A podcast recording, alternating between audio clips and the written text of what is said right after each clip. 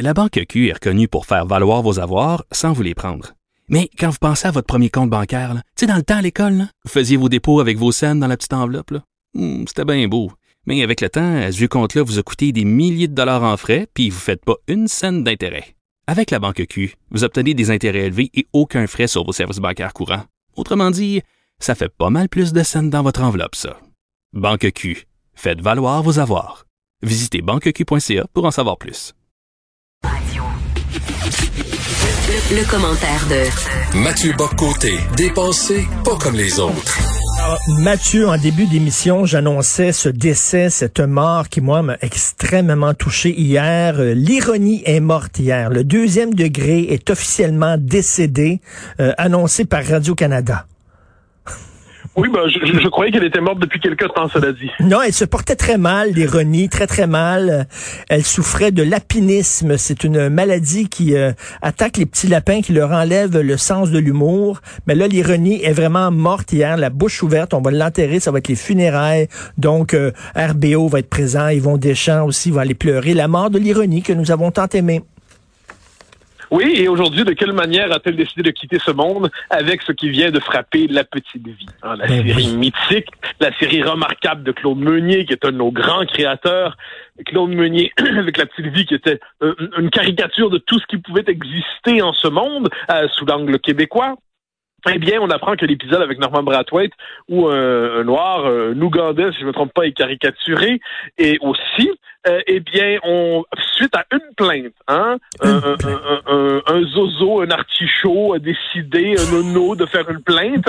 Eh bien là, on a ensuite les nouilles radio-canadiennes qui décident de s'aplatir encore une fois en euh, disant oh, on va retirer, c'est litigieux, ça peut ça peut causer problème. Ce qui n'est pas, je le précise, surprenant, parce qu'il y a quelques quelques mois, début du mois d'août, dans la presse, on pouvait lire une journaliste, Marie Allard, si je ne me trompe pas, j'espère ne pas me tromper sur le, nom, mais qui s'inquiétait de l'existence de séries euh, télé, la rediffusion de séries télé avec des codes qu'on ne trouve plus drôles aujourd'hui, qui peuvent, je la cite de mémoire, quelqu'un regarde-t-il ces émissions avant leur rediffusion afin de s'assurer que les scènes passent toujours, puis à s'inquiéter des blagues qu'on trouve plus drôles en 2020? Eh bien, elle a soit été entendue, soit quelqu'un se posait les mêmes lumineuses questions qu'elle, mais à Radio-Canada, parce que quelqu'un se plaint de la petite vie, hop, on censure un épisode. Le problème est le suivant c'est que dans la petite vie, tout est caricaturé. C'est une émission satirique.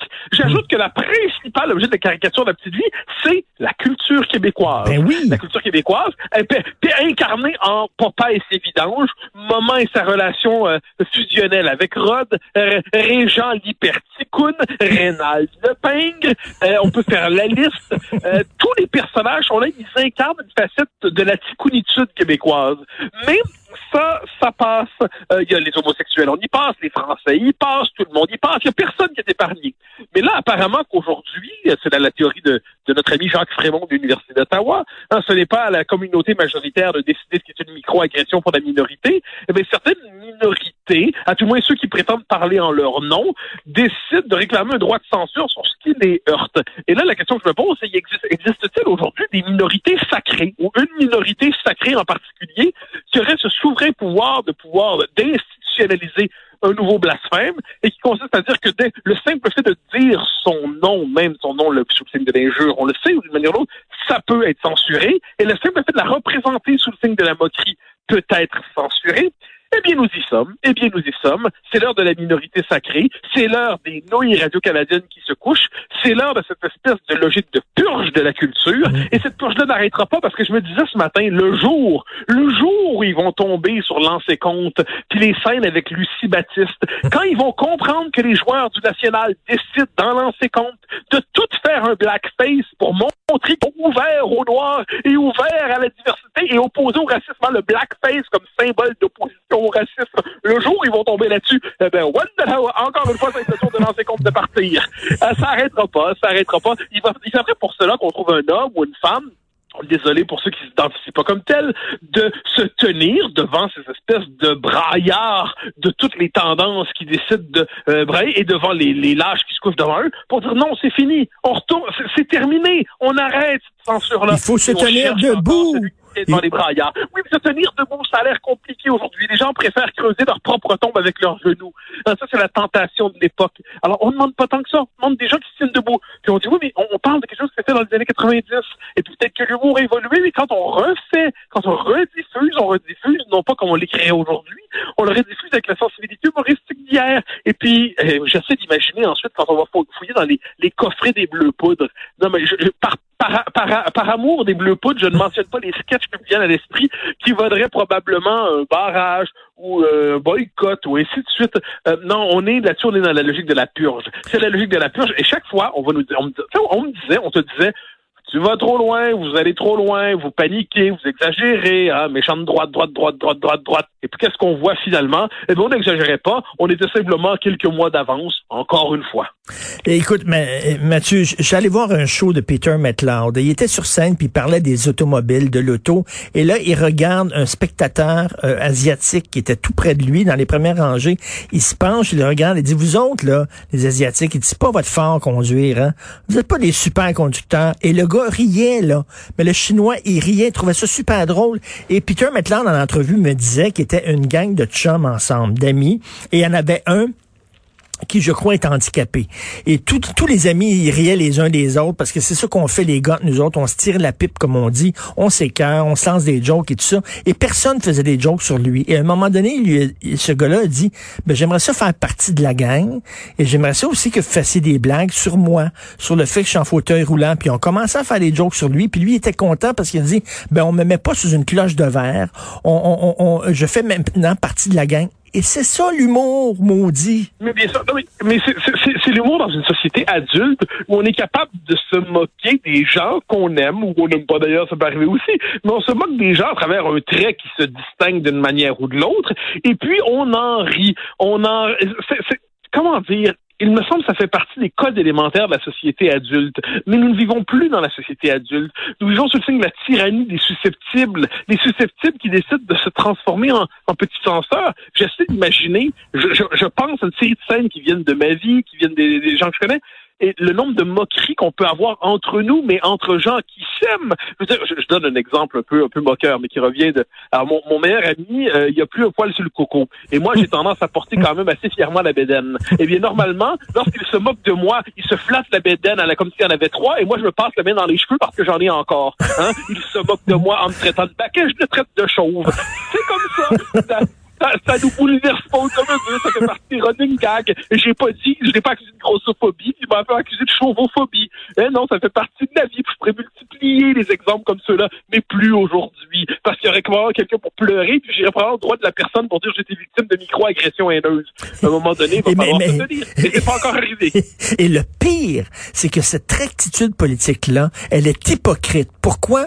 Parce que cette semaine, dans le devoir, ce qu'on lisait, c'est hey, comment ça se fait qu'on n'a pas le droit de dire qu'on déteste les hommes. Il me semble qu'on devrait pouvoir le dire. C'est-tu assez drôle, ce que ça soit tabou? Donc, d'un côté, on revendique le fait de pouvoir dire les hommes, je les déteste tous, tous au complet, mais de l'autre, ah, on s'offusque s'il y a un gang qui touche un, Africain. Et là, on touche le noyau conceptuel de la sociologie antidiscriminatoire, qui consiste à dire que, par exemple, le racisme, il n'y a que les Blancs qui peuvent s'en rendre coupables. Parce que le racisme, est c'est l'autre nom du système de hiérarchisation de la société fondé par les Blancs pour être capable de dominer les autres. Donc, quand les, les groupes dits minoritaires sont racistes, sont pas racistes. Ils utilisent peut-être de l'agressivité, mais le racisme, c'est une exclusivité de Blancs. Dans le devoir, on nous disait aussi que le sexisme, c'est une exclusivité masculine, parce qu'il y a une forme de pureté virginale féminine et il y a une culpabilité ontologique masculine. Hein, le mal n'est pas partagé dans le cœur de tous les hommes et de toutes les femmes, non, c'est une spécificité de l'homme blanc hétérosexuel. Alors là, on est dans cette logique. Moi, j'aime dire le régime diversitaire sur lequel nous vivons n'a rien contre les discours haineux. Faut arrêter avec ça. Il faut simplement les canaliser sur des bonnes personnes.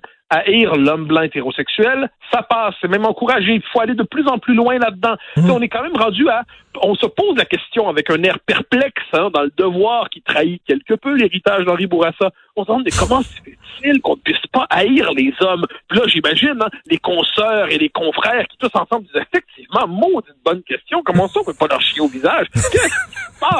Et là, quelqu'un dit, bon, on va y aller, hein, tous ensemble. Et, là, et là, on est, ces gens-là se regardent, ils ne se voient plus aller. Ils ne se voient plus aller. Il faut quand même leur rappeler. Mais ils sont dans un délire et ça va aller très loin et puis ils vont purger les œuvres et ça n'arrêtera pas euh, jusqu'à ce ce qu'un jour le délire éclate mais quand et, en fait je me demande quelquefois s'il va éclater. Mais il faut qu'il mais il faut se tiennent debout il faut se tenir debout il faut dire à un moment donné ben non ça n'a pas de sens. Tout le monde s'écrase. Robert Lepage s'est écrasé le, festival de jazz s'est écrasé lorsqu'il présentait euh, euh, la, la, pièce de Lepage justement. Louis-Jean Cormier s'est écrasé tout le monde demande pardon.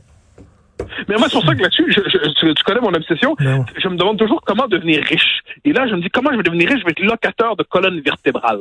c'est pas compliqué. Colonne vertébrale à vendre ou à louer. Colonne vertébrale, ça coûte pas cher. Vous faites la garder pour quelques jours. Vous risquez d'en avoir besoin. Hein? On, est, on est dans ce moment où les colonnes vertébrales devraient être distribuées gratuitement au même moment qu'on donne le vaccin. C'est nécessaire, c'est vital. Faut, moi, c'est un conseil que je donne vraiment. Quand je vois des gens qui sont pris dans une tempête, tenez-vous debout. Tenez-vous debout. Ça dure 24 heures, 48 heures. Ensuite, le cycle des nouvelles, c'est qu'on passe à autre chose. Ne vous couchez pas. C'est pas si dur que ça. C'est pas agréable non plus se faire cracher dessus, se faire traiter de raciste, c'est pas le fun. Mais tenez-vous debout. Ça va aller. Ça va bien aller, comme aurait dit le docteur Arruda en début de crise. Ça va bien aller, mais pour vrai, cette fois-là, ne vous couchez pas. Mais ne pas se coucher, c'est pas beaucoup, mais apparemment, c'est immense aujourd'hui. Écoute, Mathieu, tu viens de nous offrir un moment de radio assez spectaculaire. Merci beaucoup, Mathieu Bocoté. Salut, bonne journée.